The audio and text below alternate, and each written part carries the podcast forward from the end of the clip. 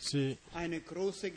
Qué gracia tan grande de que nosotros tengamos el privilegio de ser el pueblo de Dios, sus, de ser llamados sus hijos y, y tener esa certeza celestial de lo grande que Dios, las cosas grandes que Dios ha hecho en nosotros. Yo pienso que nosotros todos estamos contentos y agradecidos de poder estar aquí hoy una vez más para escuchar la preciosa y santa palabra de Dios y para ser fortalecidos nuevamente por Él.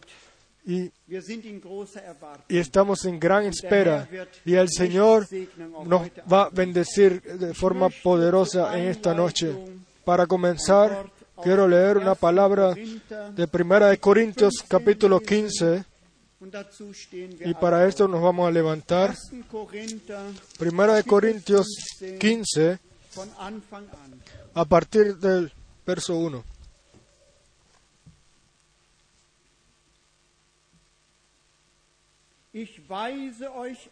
Además os declaro, hermanos, el Evangelio que os he predicado, el cual también recibisteis, en el cual también perseveráis, por el cual asimismo, si retenéis la palabra que os he predicado, sois salvos, si no creísteis en vano. Porque primeramente os he enseñado, si no cre, creísteis en vano. Hasta ahí esa palabra. Y estamos agradecidos a Dios de que, de, de que desde el principio, el, de que sus siervos desde el principio han anunciado por el Espíritu Santo el Evangelio. Y, y la misma palabra, el mismo Eh, evangelio es anunciado hoy también por los verdaderos siervos y tiene el poder para salvar.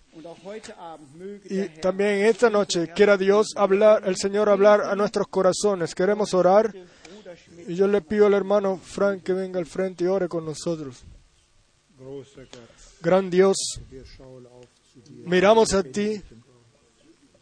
Ahora tú, Dios verdadero, que te revelaste en, Jesús, en Cristo Jesús nuestro Señor, y que nosotros reconocemos que sin aparte de ti no hay ningún otro, sin ti no hay ninguna certeza, sin ti, oh Señor que está en los cielos, no hay ningún eh, evangelio. Y te damos las gracias de que tú nos has eh, hecho hijos e hijas de Dios, nos has hecho tus hijos. Y si te pedimos, Señor, en esta noche, hemos venido juntos eh, para tener comunión unos con otros, pero la comunión contigo, Señor, es muy preciosa. Y así te pedimos, Señor Jesucristo, anda tú a través de nuestras líneas, de nuestro medio, y de corazón en corazón, y toca cada corazón. Y permite que te alabemos, adoremos. Abre nuestros uh, corazones, abre nuestros oídos, abre nuestros ojos, Señor.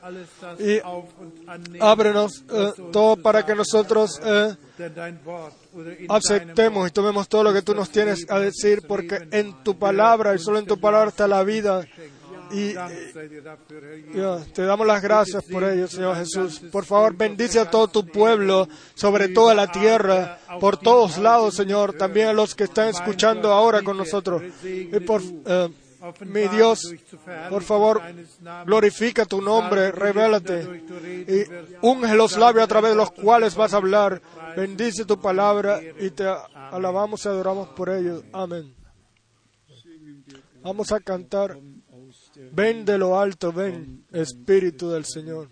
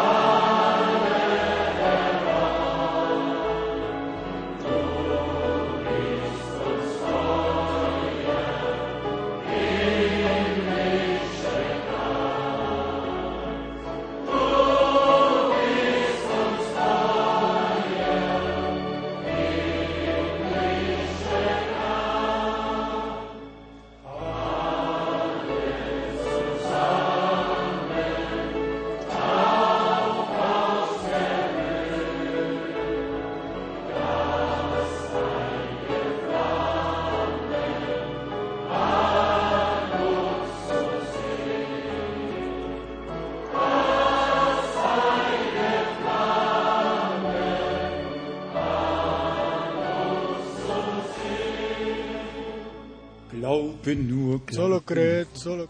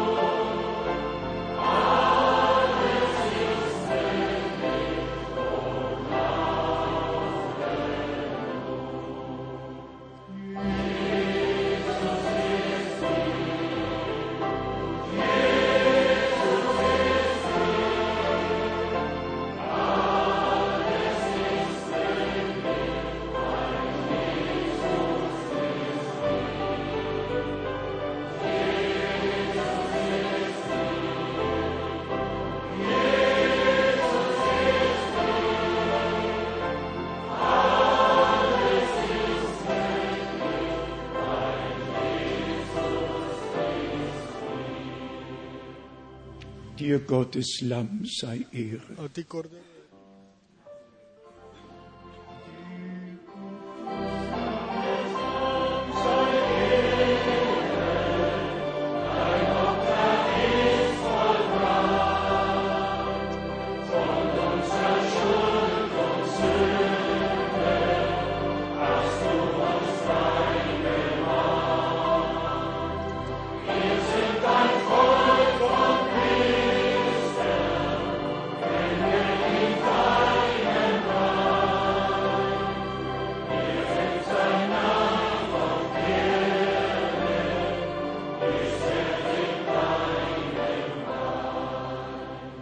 Und noch einen, ich liebe ihn, ich liebe ihn.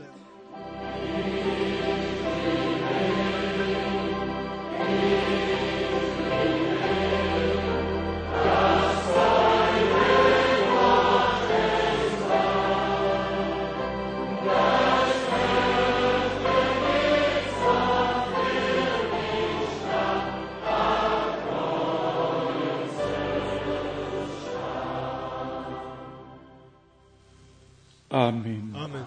Amén. Pueden sentarse.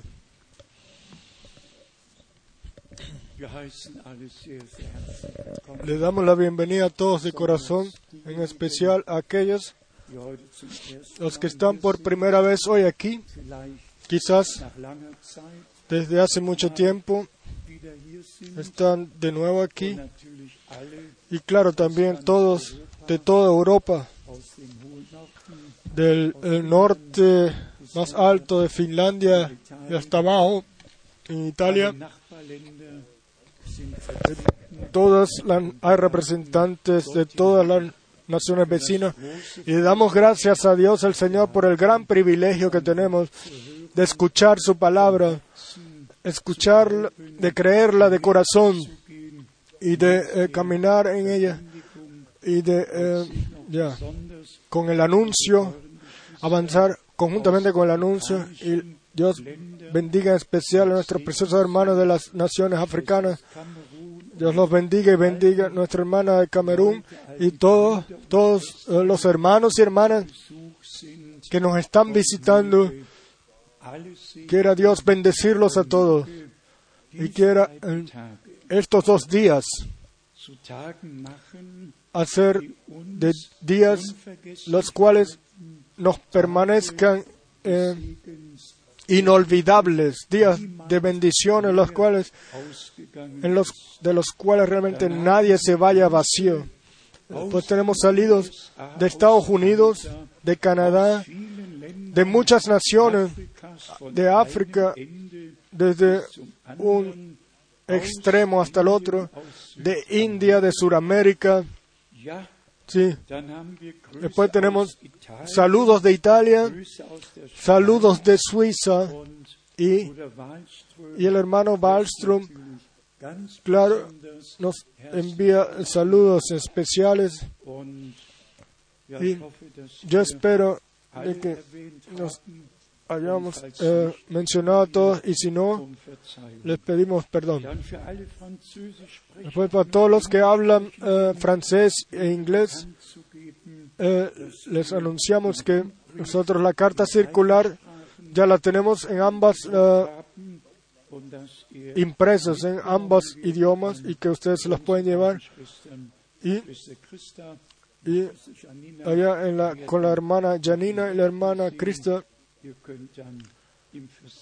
ustedes pueden ir allá y pueden recibir eh, en la imprenta la carta circular. ¿Qué más deberíamos anunciar? La pregunta fue, ¿cuándo podríamos estar en Italia, en Milano y en Palermo? Por ahora no tenemos ninguna fecha. El tiempo realmente está totalmente lleno. En octubre, eh, si Dios quiere, para eh, planeado para toda India, desde el norte, Nueva Delhi, y hasta el sur, en Chennai. Y después vamos a Sri Lanka. Y si Dios quiere, es, todo noviembre también está planeado una reunión especial, especial para ustedes en Austria y en las eh, naciones vacías, eh, vecinas. Pero si Dios quiere, vamos a estar en Ofisat y vamos a tener una reunión especial el segundo sábado de noviembre, y después iremos al eh, lejano este, hasta el Fiji, a las islas de Filla, en Puerto Morris, y donde uno puede ver desde un lado, uno puede mirar desde Australia allá hacia Hong Kong. Después uno ve la isla, y, y yo sencillamente quiero utilizar el tiempo, aprovecharlo para visitar naciones también donde yo todavía no he estado, para anunciar o para llevar la preciosa y santa palabra. Después, si Dios quiere, en diciembre también está completamente eh, planeado para Sudamérica, para Perú, para, ¿qué más? Para Haití y Cuba. Tenemos realmente todo el año solo, si Dios quiere y nos regala gracia, lo hemos planeado para que la preciosa y santa palabra de Dios eh, la podamos compartir con muchos. Y ustedes saben, esa es sencillamente nuestra tarea, y esa la queremos hacer. Hoy tenemos la Santa Cena o la Cena del Señor. Yo debo serles sincero. Yo ya me gocé, me alegré cuando escuché la gloriosa alabanza. Sí, realmente hay una gran diferencia si uno solamente canta o, o si uno eh, canta de corazón. Y uno eh, yeah. Y lo mismo es también en la oración. Lo mismo es también se puede utilizar también para el escuchar la palabra. Uno tiene que escuchar de corazón y tomar y, y aceptarlo internamente, aceptar la palabra de Dios internamente, o como una aceptación interna.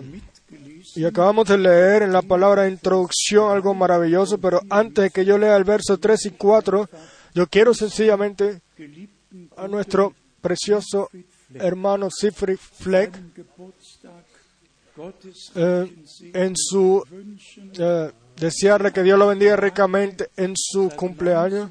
Son varios años, desde mil novecientos sesenta y ocho han pasado ya varios años en los cuales hemos trabajado juntos, y ha sucedido eh, eh, hemos ayudado bastante Uh, como en ninguna otra nación del este, y estamos realmente de corazón agradecidos a nuestro hermano. Dios lo ha bendecido ricamente y visiblemente, y si yo lo puedo mencionar aquí, él es el único entre nosotros el cual casi un año sentó en, eh, estuvo sentado en la en una cárcel, en la cárcel, en el tiempo de la, re, de la, de la Guerra Fría, y eso por, por la palabra.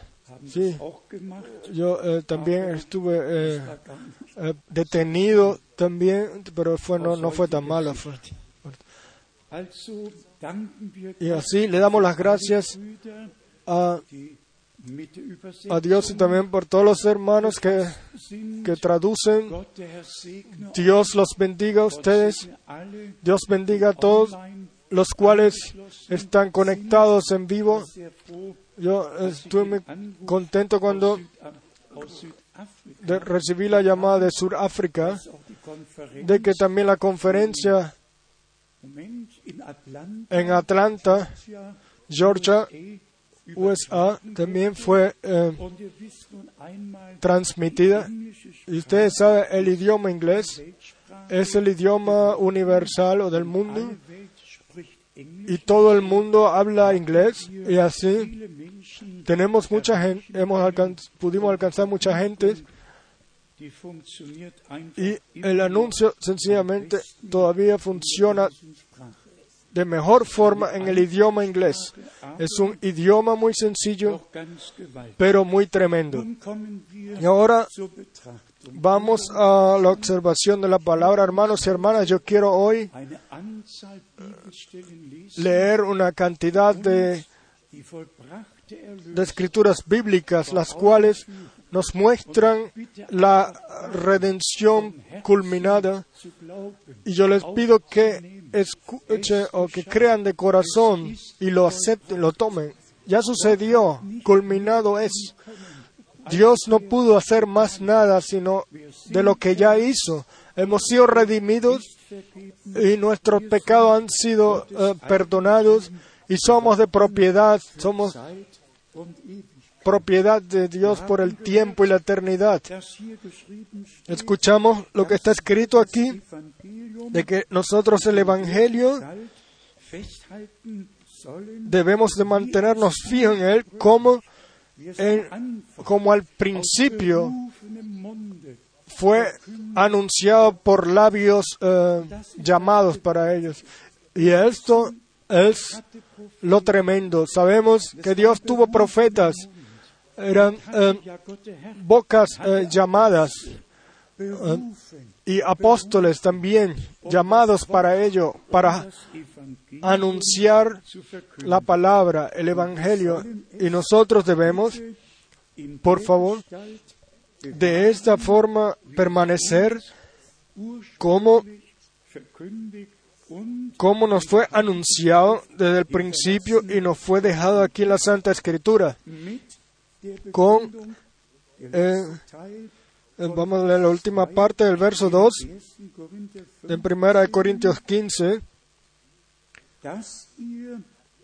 Sois salvos si no creíste, pero si no creísteis en vano. Si, si, no nos, si no permanecemos en lo original, entonces nuestra fe es en vano. Creed como dice la Escritura. Y esta fe ha sido dada de una vez y para siempre a los santos. Y después, los otros dos versos, tres y cuatro, porque primeramente os he enseñado lo que asimismo recibí, que Cristo murió por nuestros pecados conforme a las Escrituras, y que fue sepultado y que resucitó al tercer día, conforme a las Escrituras. Siempre conforme a las Escrituras, según la Escritura, siempre según aquello lo que Dios ya anunció. Vamos ahora a Éxodo capítulo doce, para mostrarnos de qué forma y qué significado la sangre ya en el Viejo Testamento tenía. Éxodo capítulo doce. Vamos a leer sencillamente verso siete. Y tomarán de la sangre y la pondrán en los dos postes y en el dintel de las casas en que lo han de comer.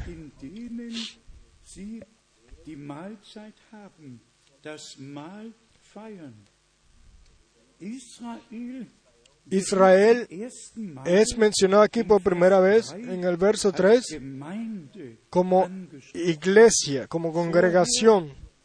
Antes era el pueblo, ahora llamado a salir afuera, ahora Éxodo, congregación de Israel, y después vinieron las instrucciones de que el cordero debía ser inmolado y que la sangre solamente debía estar a la izquierda, arriba y a la derecha. Debía ser puesta a la izquierda, arriba, a la derecha, no por debajo de la puerta, para que nadie pisara los, con sus pies la sangre del pacto, sino que permaneciera bajo del, de la protección de la palabra, porque era la sangre del pacto. En el verso tres leemos en el mismo capítulo: y la sangre os será por señal en las casas donde vosotros estéis, y veré la sangre y pasaré de vosotros, y no habrá en vosotros plaga de mortandad cuando hiera la tierra de Egipto.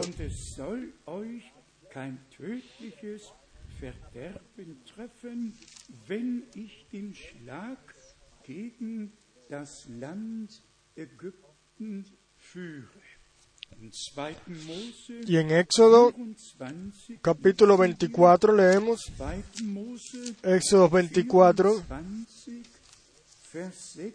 versos seis y hasta el ocho. Y Moisés tomó la mitad de la sangre y la puso en tazones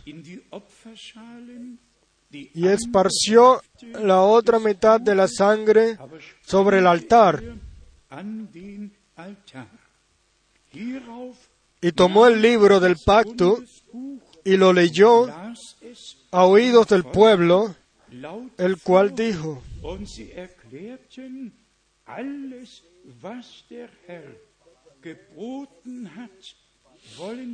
haremos todas las cosas que el Señor ha dicho y obedeceremos.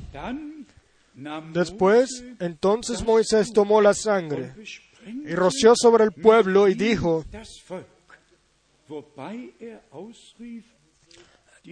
he aquí la sangre del pacto que el Señor ha hecho con vosotros sobre todas estas cosas.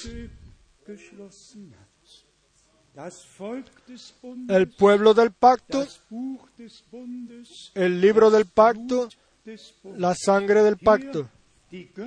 Aquí la eh, divina armonía por la sangre con su pueblo. Después tenemos en Hebreos capítulo nueve la gloriosa palabra, la realización en el Nuevo Testamento fundado en el Viejo Testamento, y eso sencillamente es maravilloso. Hebreos capítulo nueve, y aquí leemos a, par- a partir del verso catorce: cuanto más la sangre de Cristo, el cual mediante el Espíritu Eterno se ofreció a sí mismo sin mancha a Dios, limpiará vuestra conciencia de obras muertas para que sirváis al Dios vivo.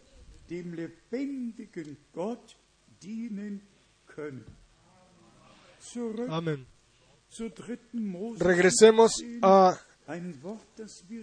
Levíticos diecisiete, una palabra que la hemos leído ya una y otra vez. Levítico diecisiete, verso once. Aquí tenemos la muestra de que La vida del cuerpo está en la sangre. Levítico diecisiete, verso, ya, verso once. Porque la vida de la carne en la sangre está, y yo os la he dado para hacer expiación sobre el altar por vuestras almas.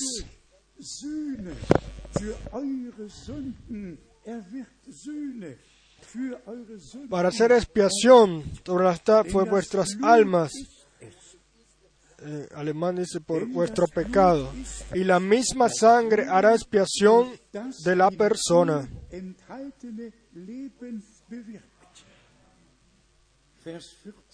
Verso catorce. Porque la vida de toda carne es su sangre. Por tanto, he dicho a los hijos de Israel, no comeréis la sangre de ninguna carne, porque la vida...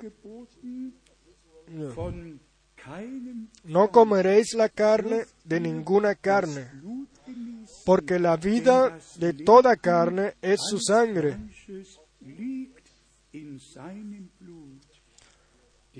Cualquiera que la comiere será cortado. En el Viejo Testamento, así lo hemos, eh, lo conseguimos eh, o lo escuchamos repetido de la boca del hermano Brand. La vida de los animales que fueron ofrecidos como sacrificio y los cuales derramaron su sangre de todos esos corderos, eso solamente sirvió para que el pecado sea cubierto por un tiempo. Pero solamente con la sangre del Cordero de Dios, la vida divina de Dios pudo venir a nosotros de vuelta. Y vamos a leer varias escrituras bíblicas. En dos de Corintios, el, el apóstol, primera de Corintios, perdón, capítulo diez. El apóstol Pablo también habló de esto. Vamos a leer aquí. En el verso dieciséis y diecisiete, ya en relación a la cena del Señor. Verso dieciséis. La copa de bendición que bendecimos, ¿no es la comunión de la sangre de Cristo? El pan que partimos, ¿no es la comunión del cuerpo de Cristo?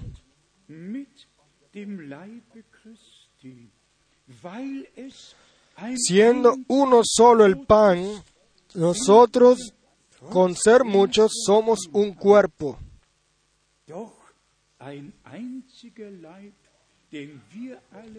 Pues todos participamos de aquel mismo pan.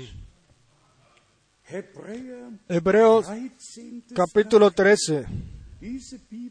Estas escrituras bíblicas son de verdad, tienen un valor de oro, son muy maravillosas, pero en especial eh, en relación a este día, a la Santa del Señor, a la Cena del Señor, al sacrificio en el, la cruz en el Calvario. Vamos a leer estas escrituras y tomarlas con fe y sencillamente con fe eh, transportarnos allá, porque Dios lo hizo por nosotros y permitió que sucediera por nosotros. Hebreos capítulo trece. Y aquí leemos el verso doce al catorce. Hebreos trece, del verso doce al catorce. Por lo cual, también Jesús, para santificar al pueblo mediante su propia sangre, padeció fuera de la puerta. Y ahora, una amonestación para todos nosotros. Salgamos, pues, a Él, fuera del campamento, llevando su vituperio.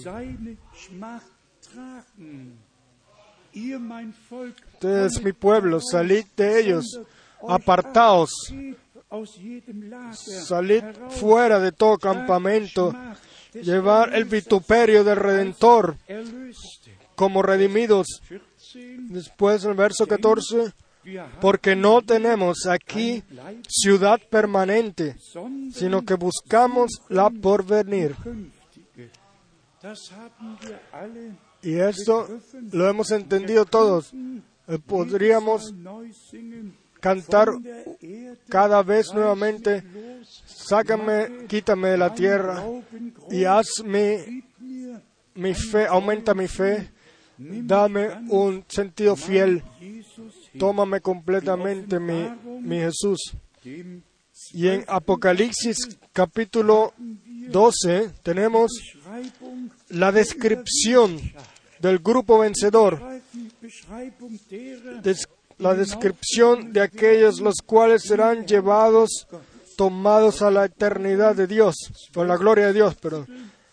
Apocalipsis doce, voy a leer solo el verso once. Y ellos le han vencido por medio, por medio de la sangre del Cordero y de la palabra del testimonio de ellos, y menospreciaron sus vidas hasta la muerte. Aquí tenemos nosotros dos cosas: la sangre del Cordero y el testimonio, el testimonio de Jesucristo. Y el testimonio de Jesucristo es el espíritu de la profecía. La El grupo comprado por la sangre se encomendaba a Dios, no solamente por la unción, sino por el sello, a través, por el sello dado por el Espíritu Santo. Y, hermanos y hermanas, Dios, su palabra, la cual nos ha sido revelada a nosotros por gracia, Él la ha sellado en nuestros corazones. Y eso nadie más la puede quitar. La palabra de Dios no permanece solamente en este libro eternamente, sino que la palabra de Dios permanece en nosotros.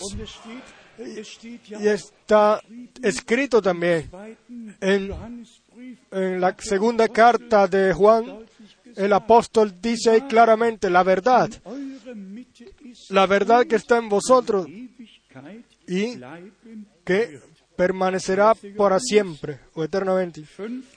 Primera de Juan, capítulo cinco. Aquí tenemos el testimonio. Primera de Juan, capítulo cinco, versos siete y ocho. Porque tres son los que dan testimonio, y tres son los que dan testimonio en la tierra: el Espíritu, el agua y la sangre. Y estos tres concuerdan. Es el verso ocho en la Biblia de nosotros. Después vamos al, testi- al testimonio de que Dios como Padre puso sobre su Hijo. Y pudiéramos entonces regresar a Primera de Pedro y después a Segunda de Pedro y ver lo que se quiere decir aquí. Vamos una vez más a primera, vamos a regresar ahora a Génesis tres. Aquí estaba el peligro de que los primeros seres humanos toma, comieran del comieran del árbol de vida. Entonces, en ese estado caído y pecamo, pecaminoso, vivieran eternamente. Vamos a leerlo en Génesis tres, verso veintidós.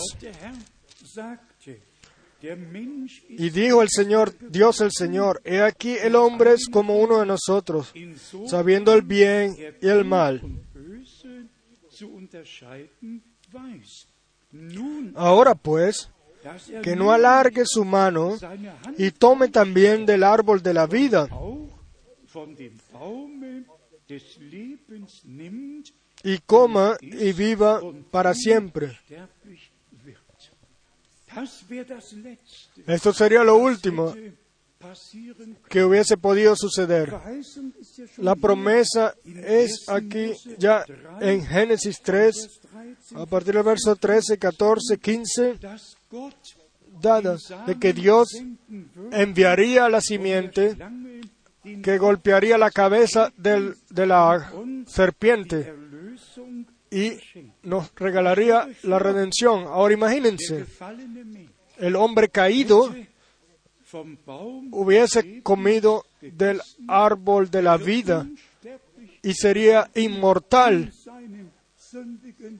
en su estado pecaminoso. ¿Qué hubiese podido hacer Dios con ellos?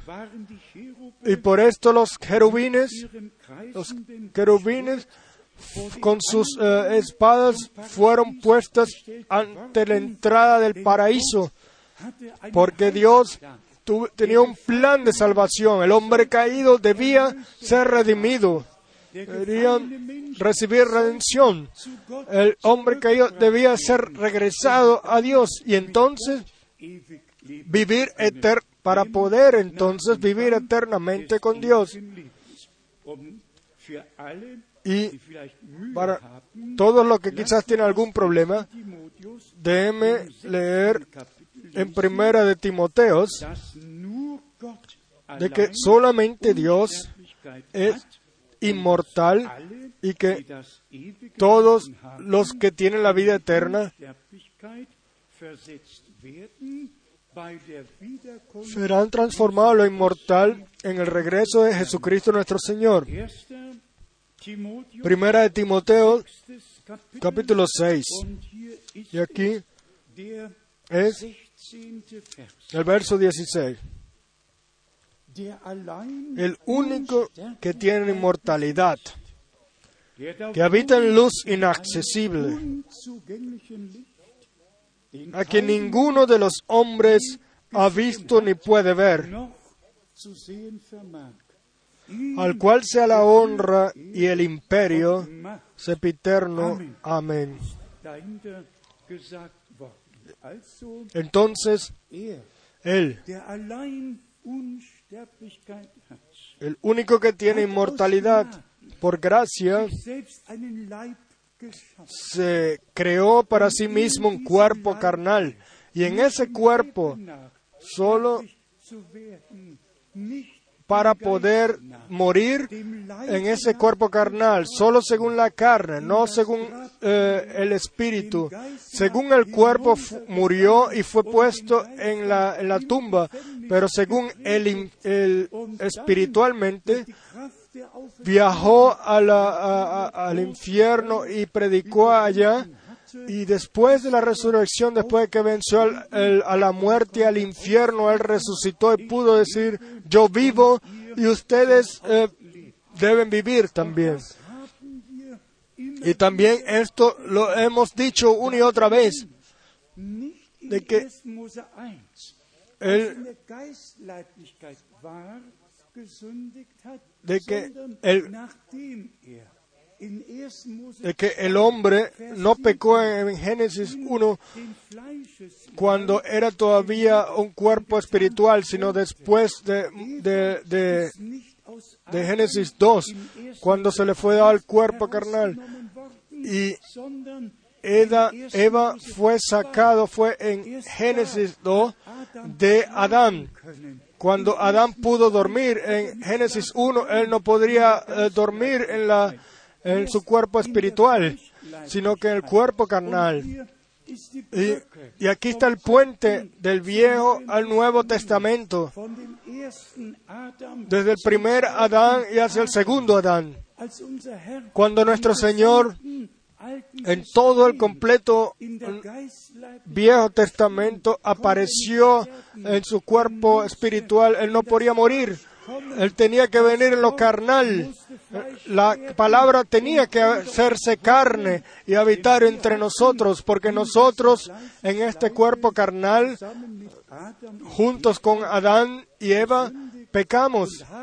Y Y solamente así pudimos ser redimidos y para que entonces ser regresados al cuerpo corporal, eh, espiritual. Pero. Y eso en un pequeña descri- es una pequeña descripción, es la realización del, del eh, santo plan de salvación nuestro Dios, que por gracia ha hecho hijos de hombre, hijos de Dios, y que le ha quitado el poder a la muerte y para redimirnos a nosotros de todo, y por gracia regalarnos la vida eterna. En Filipenses, capítulo dos,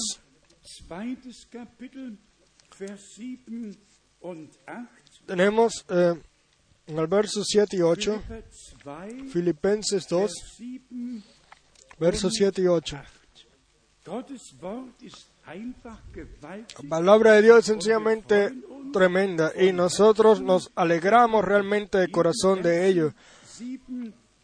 Aquí los versos siete y ocho.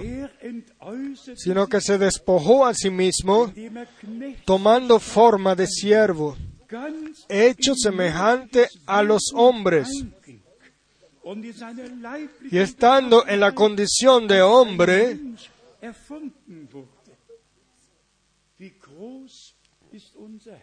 cuán gran es nuestro Señor. El Señor se hizo siervo por nosotros, Él, el cual todo creó todo el mundo, Él, el que tenía todo poder, el que le fue dado todo poder en el cielo y sobre la tierra, Él se despojó a sí mismo, haciéndose, haciéndose siervo y un completo ser terrenal, se humilló a sí mismo, haciéndose obediente hasta la muerte. El verso ocho, otra vez, y estando en la condición de hombre, se humilló a sí mismo, haciéndose obediente hasta la muerte y muerte de cruz. Aquí tenemos el ejemplo del Redentor. Y, y el que lee los cuatro evangelios se dará cuenta de todo lo que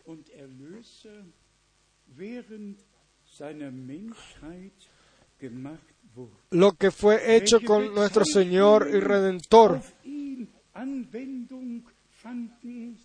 ¿Cuáles eh, nombramientos le han sido dados a él? Nadie lo ha tenido así sobre la tierra. Él fue eh, hecho de todo. La próxima vez, esfuércense cuando leen los cuatro evangelios en ver lo que nuestro Señor y Redentor vivió o se le dijo a Él, y lo que se le hizo en el camino a Gólgata. Fue escupido, golpeado y burlado, y Y, con, y además se hacía la entonación: profetízanos quién fue el que te golpeó. Y él caminó ese camino para de regalarnos a nosotros la redención. ¿Cómo reaccionas tú? ¿Cómo reacciono yo? ¿Sí? Alguien nos dice algunos títulos, los cuales nosotros realmente no quisiéramos, no nos gusta tener. Vamos a leer en Primera de Corintios, capítulo catorce. Aquí tenemos el punto más alto en la venida del Señor, nuestro Dios. Nuestro, Primera de Corintios, capítulo quince, perdón. Vamos a leer a partir del verso cincuenta. Pero esto digo, hermanos, que la carne y la sangre no pueden heredar el reino de Dios, ni la corrupción hereda la incorrupción. He aquí os digo un misterio: no todos dormiremos, pero todos seremos transformados. En un momento, en un abrir y cerrar de ojos, a la final trompeta, porque se tocará la trompeta y los muertos serán resucitados incorruptibles y nosotros seremos transformados.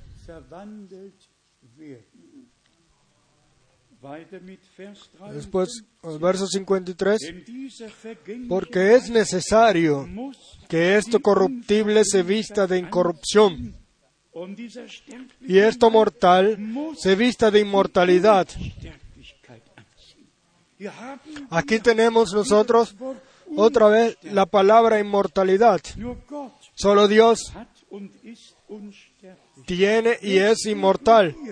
Y ahora nosotros somos transportados al directo estado divino y recibimos nuestra inmortalidad y somos y estaremos para estar en la eternidad con Dios el Señor nuestro Redentor. El verso cincuenta y cuatro. Y cuando esto corruptible se haya vestido de incorrupción y esto mortal se haya vestido de inmortalidad, entonces se cumplirá la palabra que está escrita. Sor, sorbida es la muerte en victoria. Amén. ¿Y dónde está, oh muerte, tu aguijón? ¿Dónde, oh sepulcro, tu victoria? ¿Se han dado cuenta? ¿Pusieron atención? La inmortalidad eh, tiene que ver es con el cuerpo. ¿Pusieron atención todos? La vida eterna. Ya la tenemos nosotros por la fe en Jesucristo. Porque así está escrito en Primera de Juan, capítulo cinco, versos once y doce. El que tiene al Hijo, él tiene la vida, la vida eterna. Vamos a leer una vez más el verso cincuenta y cuatro para que todos sepan y, y, le, y escuchen exactamente.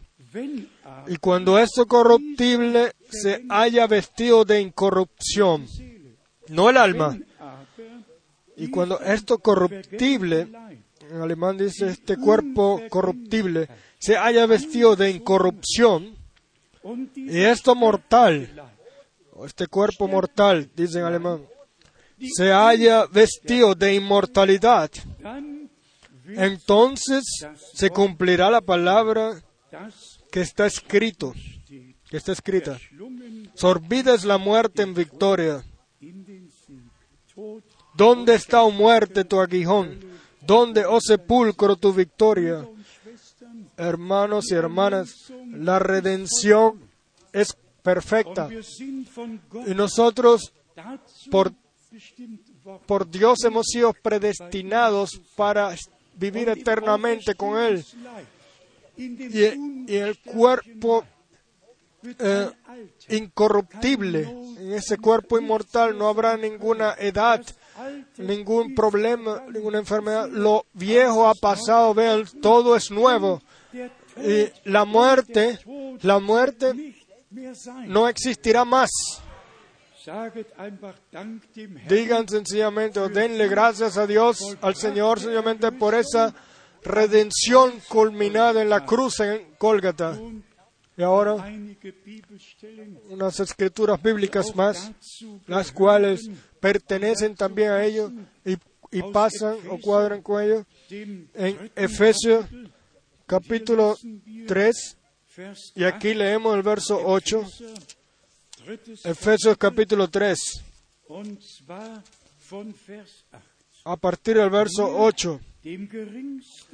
A mí, que soy menos que el más pequeño de todos los santos, me fue dada esta gracia de anunciar entre los gentiles el evangelio de las inescrutables riquezas de Cristo.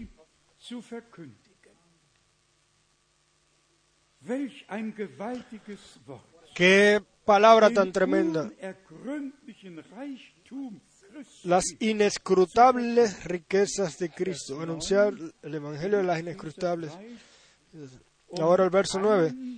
Y de aclarar a todos cuál sea la dispensación del misterio escondido desde los siglos en Dios, que creó todas las cosas.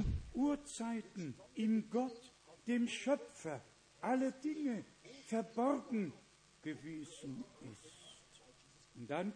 Y después viene nuestra tarea como iglesia para que la multiforme sabiduría de Dios sea ahora dada a conocer por medio de la iglesia a los principados y potestados, potestades en los lugares celestiales. También esto ya lo hemos observado antes.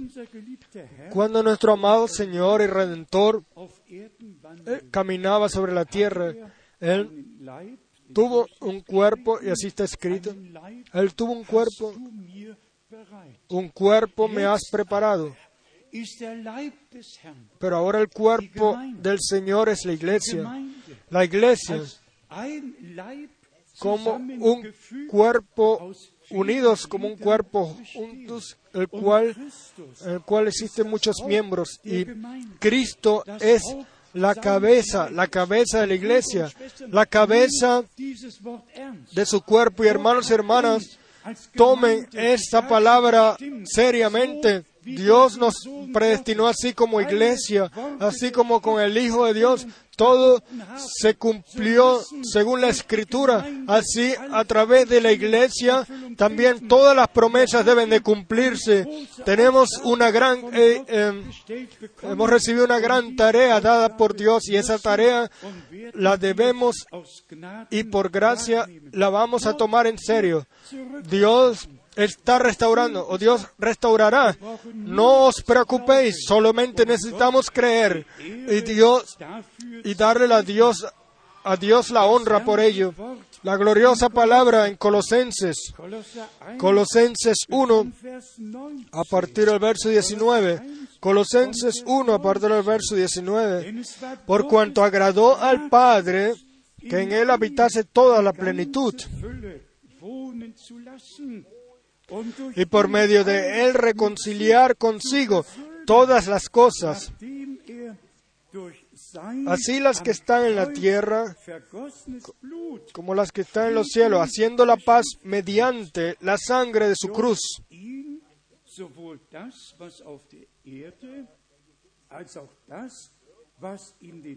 Todas las cosas, así las que están en la tierra como las que están en los cielos.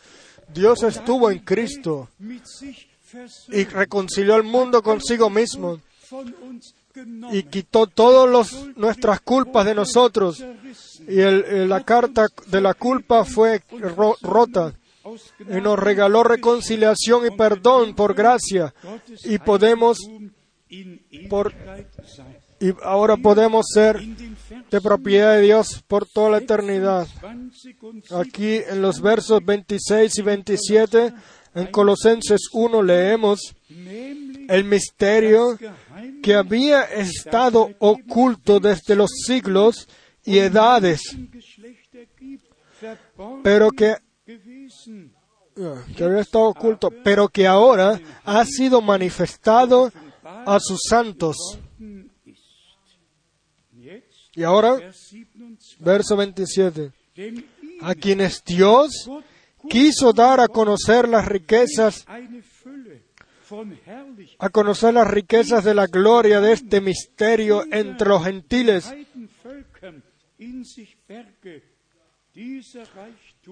que es Cristo en vosotros, la esperanza de gloria.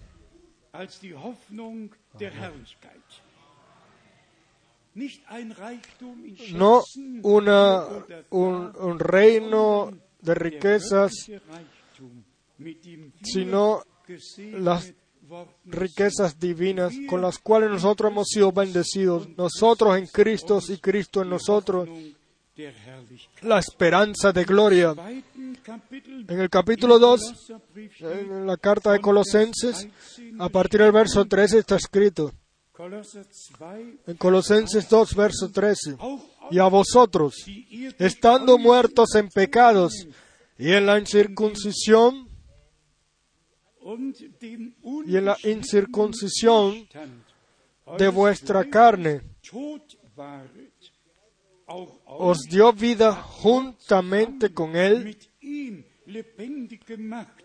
perdonándoos todos los pecados.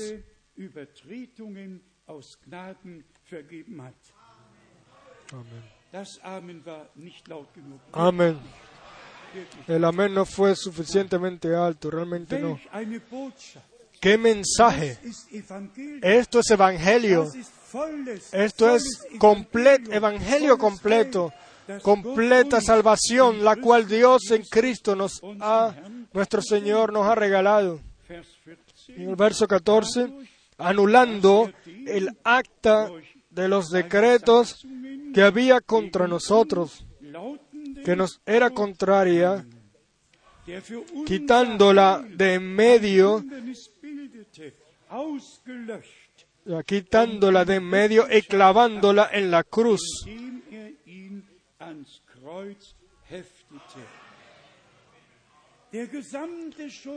Todas las culpas, con todas las, uh, las transgresiones y pecados y todo lo, uh, lo que Dios hubiese podido uh, acusar. Y él ya no existe más. El primero uh, fue uh, todo ra sub sub rayado y después clavado en la cruz. Amén. Eso lo hizo Dios. Eso es una realidad. Dios nos redimió completamente. Nada ha permanecido de ello. Y en el verso quince, y despojando a los principados y a las, y a las potestades, los exhibió públicamente, triunfando sobre ellos en la cruz. Amén. Cuando el Señor dijo, os doy poder sobre toda potestad del enemigo, eso fue Mateo diez.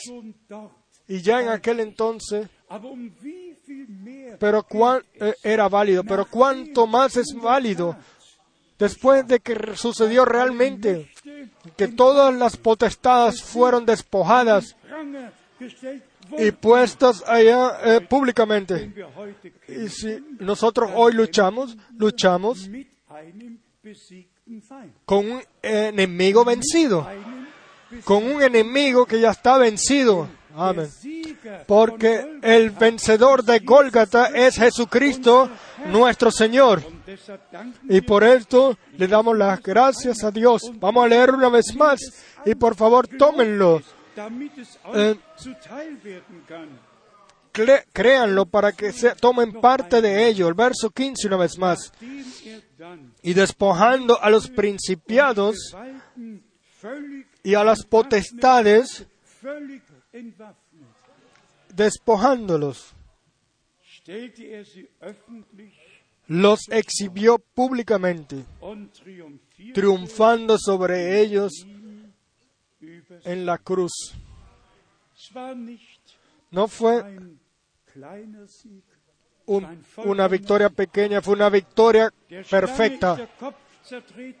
A la serpiente le fue golpeada en la cabeza, somos reconciliados con Dios y somos redimidos. Todo poder del enemigo ha sido vencido y en esa victoria de Gólgata queremos nosotros ser encontrados.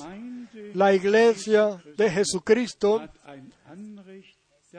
tiene un derecho de ello. De esa victoria de nuestro Señor, de vivirla, de anunciarla y de transmitirla a otros. Y después tenemos la palabra gloriosa en Isaías cincuenta y tres. Nosotros todos sabemos lo que está escrito ahí. Y yo solamente quiero leer los versos hasta el verso doce. En Isaías cincuenta y tres, en relación a la Santa Cena, en relación o en vista a la a Gólgata y a la redención redimida, a la res, redención culminada. Isaías cincuenta y tres, verso diez. Con todo eso, el Señor quiso quebrantarlo. En alemán dice quebrantarlo con enfermedad, sujetándole a padecimiento. Cuando haya puesto su vida en expiación por el pecado. Verá linaje, vivirá por largos días, y la voluntad del Señor será en su mano prosperada. En el Viejo Testamento leímos de la sangre, la cual fue dada como sacrificio, como... Y aquí leemos nosotros de que nuestro Señor se dio y que su sangre y vida la llevó allá. La expiación ha sucedido, ha sido hecha. No necesitamos preocuparnos más, sino solamente creer, creer de corazón, porque solamente a través de la fe tenemos el directo acceso al trono de Dios. En el verso once leemos: verá el fruto de la aflicción de su alma y quedará satisfecho. Piensen, por favor, en Getsemaní.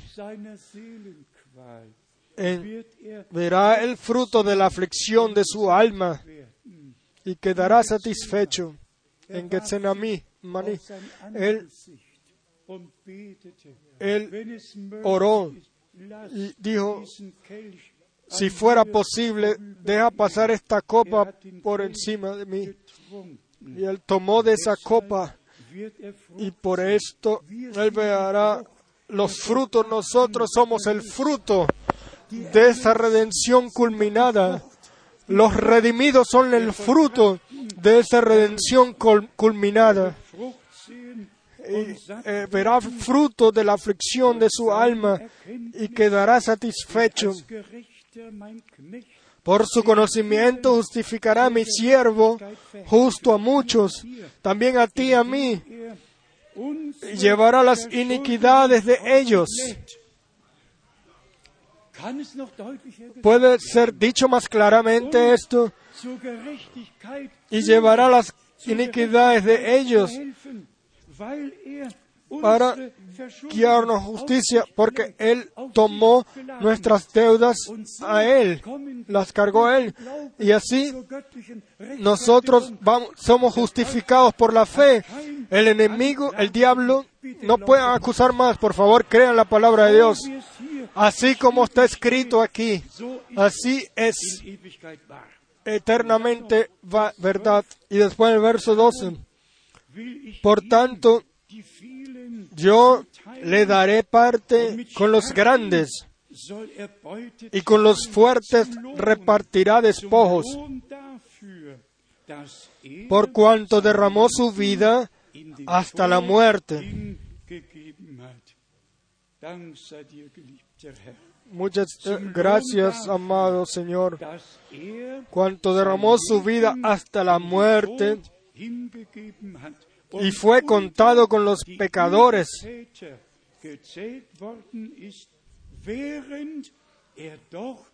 habiendo él llevado el pecado de muchos y orado por los transgresores.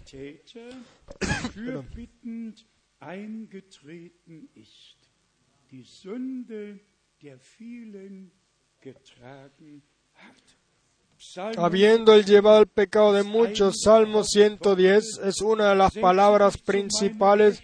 Siéntate a mi diestra hasta que haya puesto a todos tus enemigos como estrado de tus pies. Salmo ciento diez, verso cuatro. En realidad deberíamos leer el verso uno también.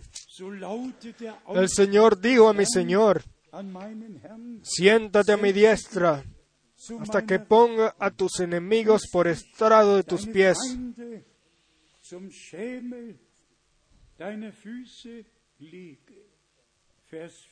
Verso cuatro. Juró el Señor y no se arrepentirá. Tú eres sacerdote para siempre, según el orden de Melquisedec.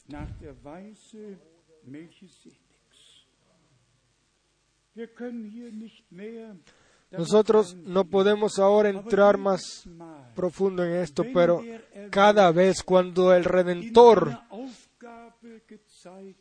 es mostrado en alguna tarea, la cual está en relación con la redención. Él es mostrado al lado de Dios. Pero siéntate a mi diestra hasta que ponga a tus enemigos por estrado de tus pies. Cuando Él es mostrado como, como Cordero de Dios, como León de la tribu de Judá, como mediador, como sumo sacerdote, entonces no lo vemos a Él como una segunda persona de la, de la Deidad, sino que en su tarea, la cual Él eh, ten, tuvo que re, realizar en relación al, a la obra de la redención, la cual Él culminó dieciséis veces en el Nuevo Testamento. Es eh, mencionado la, eh, la escritura del Salmo eh, ciento diez, siéntate a mi diestra hasta que ponga a tus enemigos por estrado de tus pies. ¿A quién vio Estefano? Él no vio a una segunda persona.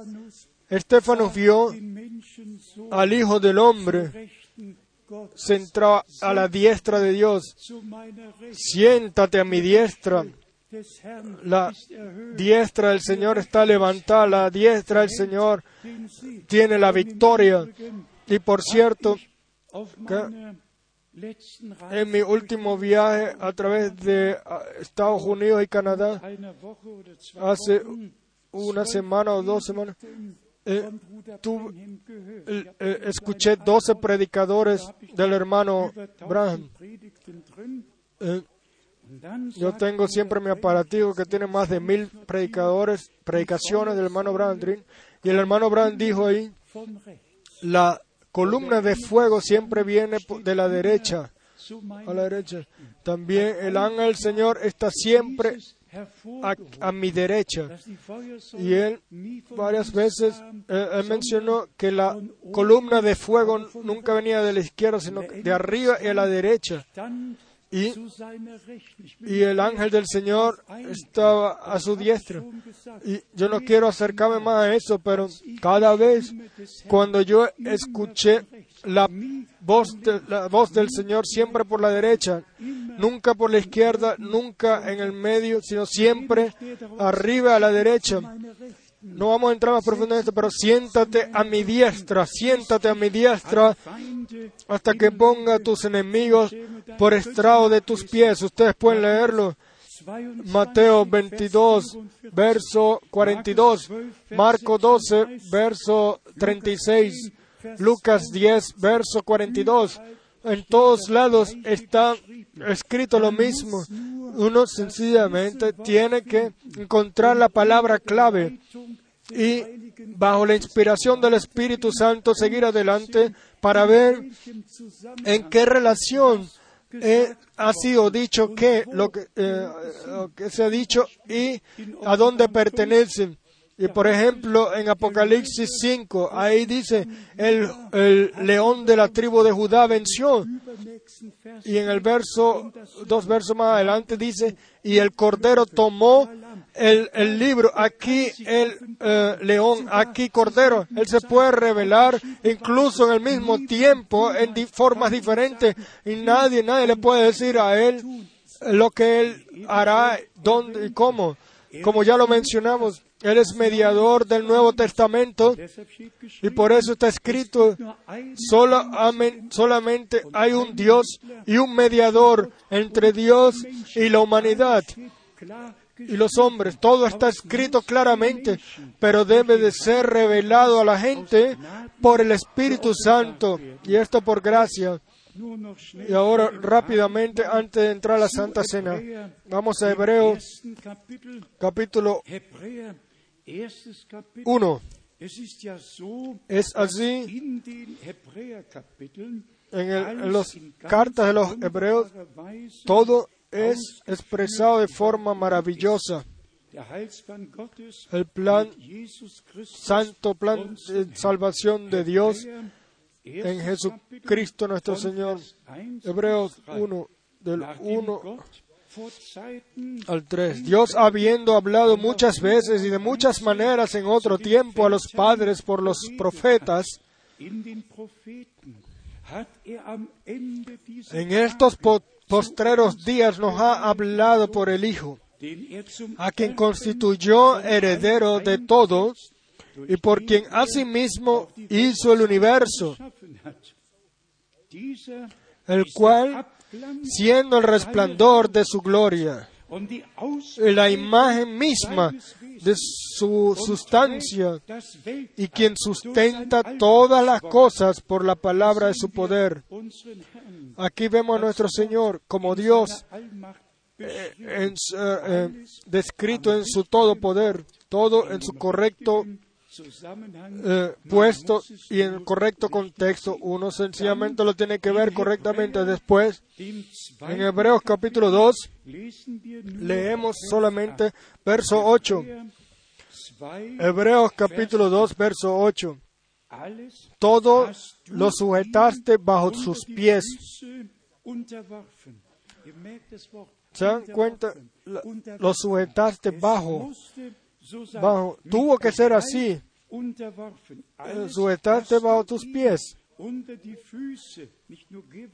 No solamente lo tiraste, sino lo sujetaste bajo sus pies. Porque en cuanto le sujetó todas las cosas, nada dejó que no sea sujeto a él.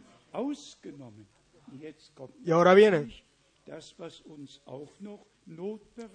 lo que nosotros también, nosotros eh, podemos tener problemas por ello hasta ahora, pero, pero todavía no vemos que todas las cosas le sean sujetas, pero vemos aquel que fue hecho y sabemos que va a suceder. Y como lo leímos en el Corintios, y ahora en Primera de Pedro, que tenemos una palabra correcta también. Primera de Pedro, capítulo tres. Y leemos un eh, momento. Primera de Pedro tres. Primera de Pedro tres. Verso veintidós. Quien habiendo subido del cielo está a la diestra de Dios, y a él están sujetos ángeles, autoridades y potestades. Todo debe de, su, de sujetarse bajo él. Él es el vencedor de Gólgata.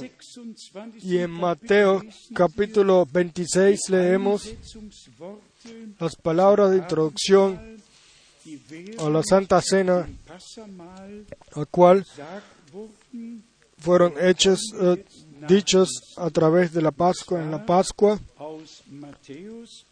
Mateo veintiséis, a partir del verso veintiséis y hasta el veintinueve. Mateo veintiséis.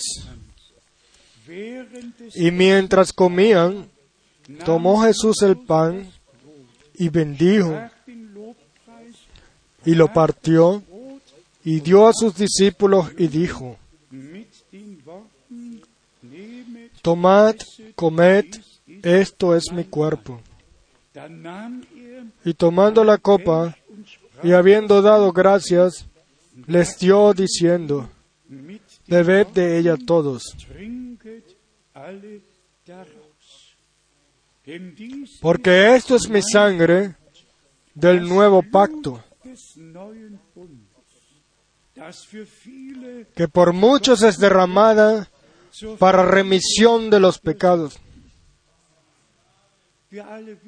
Nosotros todos sabemos, la sangre no estaba en la copa, en la copa había vino, y todos los que tomaron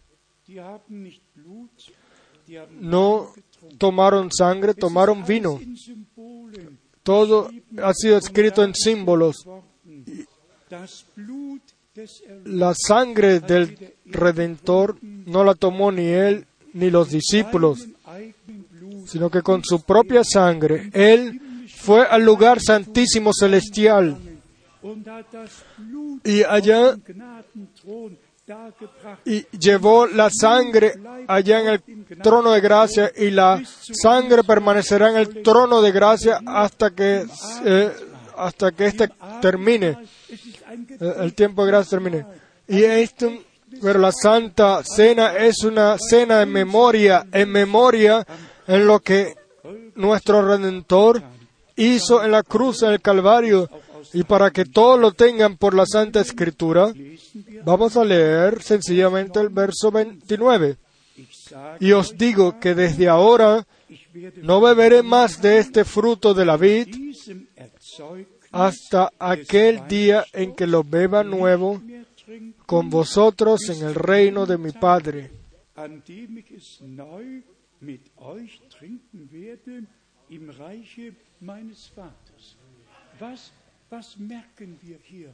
¿Qué nos damos cuenta aquí?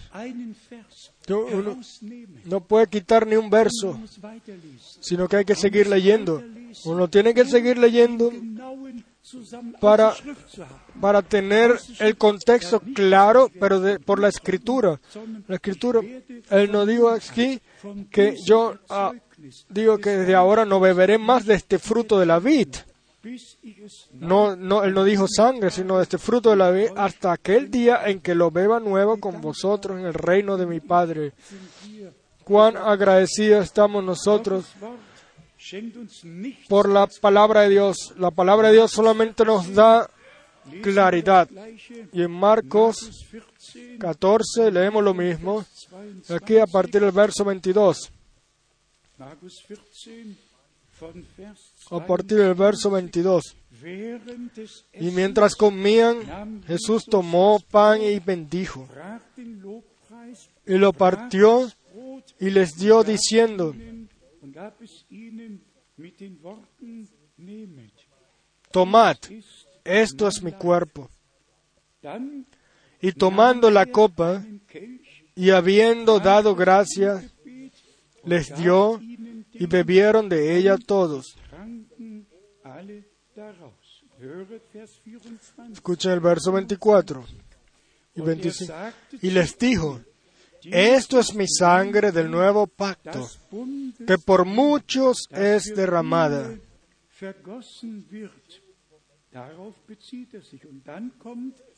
Después viene el verso veinticinco.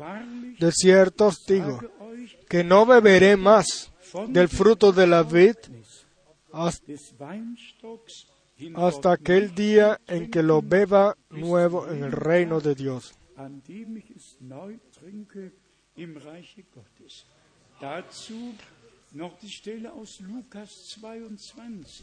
Ahora en Lucas veintidós,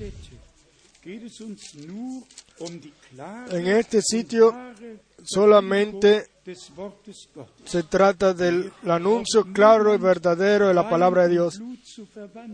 Y nadie necesita transformar vino en sangre. La transformación debe suceder es en nosotros. Lo interno debe ser transformado para que nosotros recibamos acceso al trono de gracia a, a través de la sangre del Cordero. Lucas veintidós, a partir del verso diecinueve. Y tomó el pan y dio gracias, y lo partió y les dio, diciendo: esto es mi cuerpo, que por vosotros es dado. Haced esto en memoria de mí.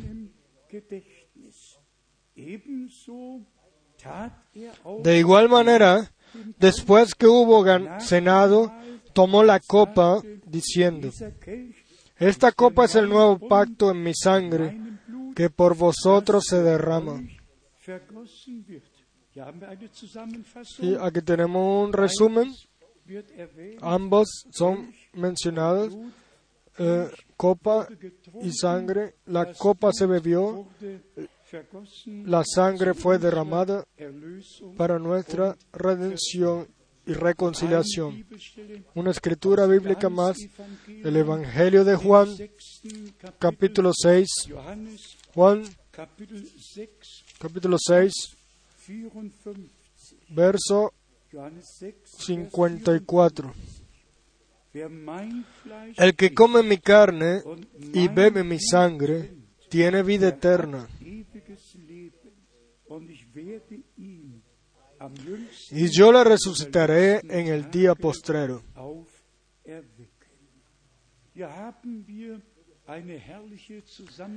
Aquí tenemos una glorio, un glorioso resumen de aquello lo que sucedió por nosotros, y sabemos de que si nosotros hoy festejamos la Santa Cena como memoria, en memoria a la obra culminada de la redención, de la redención en la cruz en Gólgata, y Pablo lo escribió en la carta a los Corintios, Primera de Corintios once.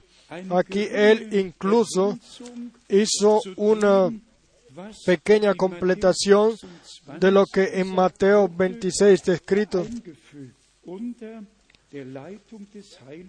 bajo la inspiración del Espíritu Santo. Vamos a leerlo. En Primera de Corintios, capítulo once, a partir del verso veintitrés. Porque yo recibí del Señor lo que también os he enseñado.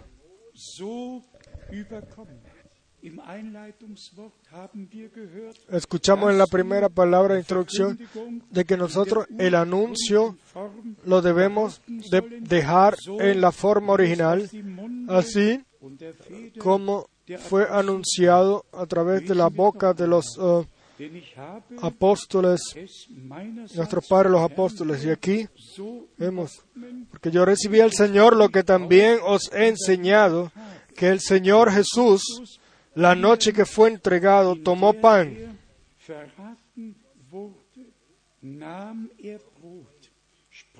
y habiendo dado gracias, lo partió y dijo: tomad, comed, esto es mi cuerpo.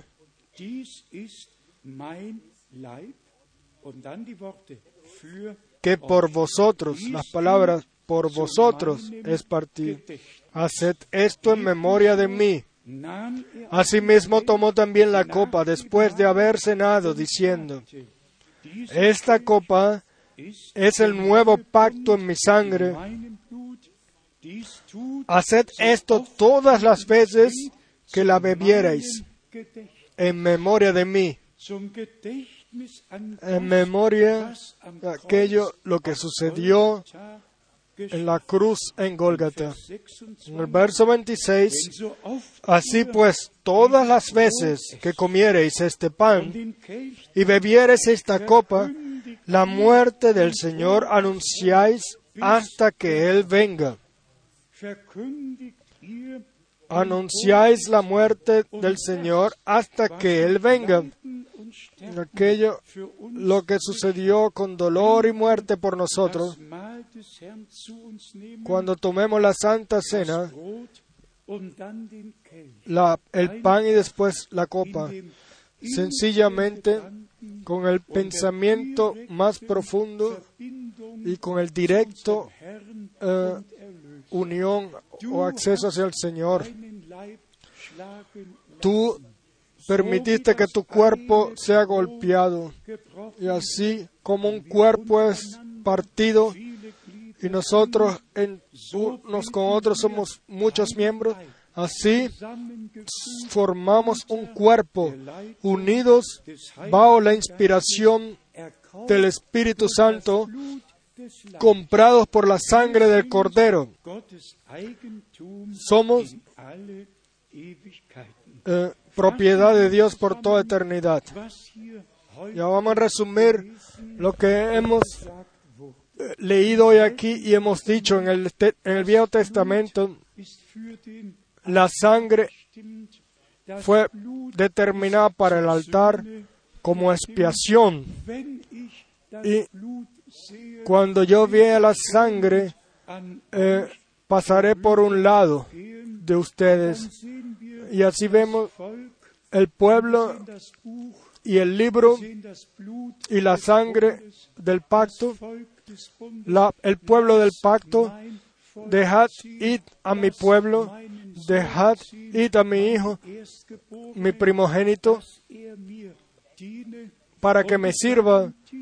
Y la garantía de la, uh, re, de la redención en el Viejo Testamento era la sangre del Cordero inmolado.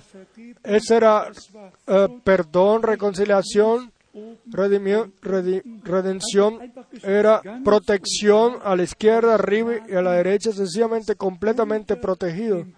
Protección bajo la sangre del Cordero. Igualmente, así es en el Nuevo Testamento, por la sangre del Cordero, completamente redimidos y cuidados bajo la sangre del Cordero hasta que miremos por la fe, hasta que como vencedores aparezcamos ante el Señor, como en Apocalipsis doce, verso once hemos leído. Ellos vencieron a él, al enemigo, por la sangre del Cordero y por la palabra de su testimonio. La palabra es, se ha hecho nuestro testimonio, y por eso le damos las gracias al fiel Señor por su completa palabra, por todo lo que nos es dicho en ella. Y ahora una palabra para el lavado de pies, y todos los que todavía no lo ven así, a ellos eh, Dios se los va a revelar. Si es, si así será hoy, eso lo veremos. Pero en este sitio a nadie se le dice lo que debe hacer. Nosotros sencillamente leemos la Santa Escritura y creemos lo que está escrito ahí. En Juan, capítulo trece. Yo voy a leer, porque tenemos poco tiempo, voy a leer solamente a partir del verso catorce. Juan trece, verso catorce. Pues si yo, el Señor y el Maestro, he lavado vuestros pies, vosotros también debéis lavaros los pies los unos a los otros. El amén no lo escuché. Amén. Pero es bueno. Nosotros decimos amén a cada palabra de Dios. Yo me puedo recordar todavía muy bien un gran predicador Eh, eh, predicador pentecostal se rió de esta palabra y dijo: usted me puede limpiar mis zapatos. Si el Señor hubiese querido decir zapatos o sandalia, él lo hubiese dicho, pero si él dice pies, y el que va con ello al Viejo Testamento, eh, allá estaba el sitio donde se lavaba, y los levitas tenían que lavar sus pies y sus manos, sus pies y sus manos, antes de que pudieran hacer su eh, ministerio, realizar su ministerio, eh, eh, lugar santísimo, creo. Y nosotros no somos un pueblo de sacerdotes, somos, eh, eh, pertenecemos a Dios, somos redimidos, y quiera suceder su voluntad en su iglesia. El verso quince dice: porque ejemplo os he dado, para que como yo os he hecho, vosotros también, también hagáis.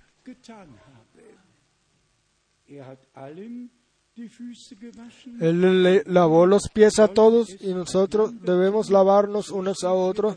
Así está escrito aquí, lavar los pies unos a los otros, al final del verso catorce. Vosotros también debéis lavaros los pies los unos a los otros. El Señor no dijo, bueno, si ustedes quieren, pueden hacerlo o no. No, Él no lo puso libre ahí. Él no lo dio como libertad, sino que dijo, debéis, también debéis lavar los pies los unos a los otros.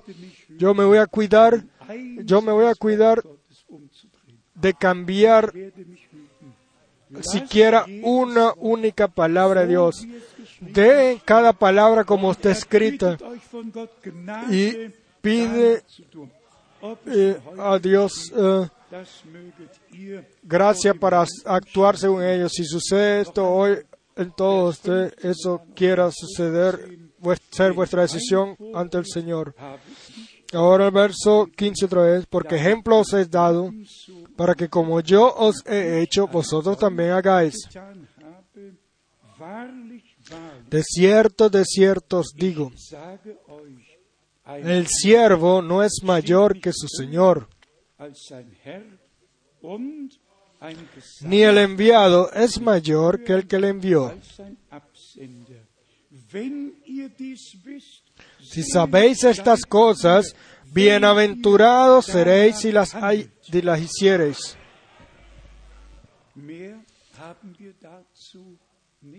Más de ello no tenemos que añadir. Solamente amén. Amén. Entonces nos levantamos y pedimos que las dos hermanas vengan al frente, canten una canción y que después entonces nos per permanezcamos en oración, en silencio, y nos, nos preparemos internamente para tomar la cena con el Señor y unos con los otros. Yo veo aquí un papelito. Mañana vamos a tener bautizo y bendición de niños. Si, vivi si Dios quiere, vivimos. Vamos a cantar el coro así como es todo, así debe ser.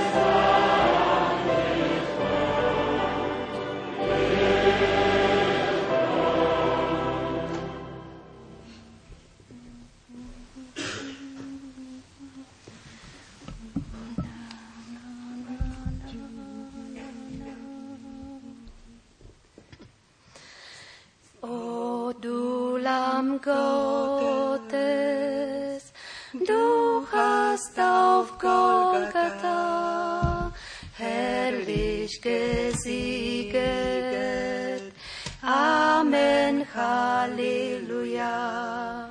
Du hast erworben Heil für die ganze Welt und hast ausführlichste gezahlt das Lösegeld. Du riefst mit lauter Stimme durch Todesnacht. Es ist vollbracht, es ist vollbracht. O Gott des Lebens, hier kann mein Glaube ruhen, aus diesen Felsen kann ich mich gründen nun. Ewig vollkommen ist unseres Gottes Heil, nimm es, o Sünder, an, so wird dir's gut zuteil. Nichts kannst du machen mehr, er hat's gemacht. Es ist vollbracht, es ist vollbracht. O Wort des Sieges, wenn mir der Satan naht, blick ihn zum Helden, der ihn zertreten hat. In Jesu Wunden bin ich erlöst und frei. Sein lauter Todesruf ist nun mein Siegesschrei.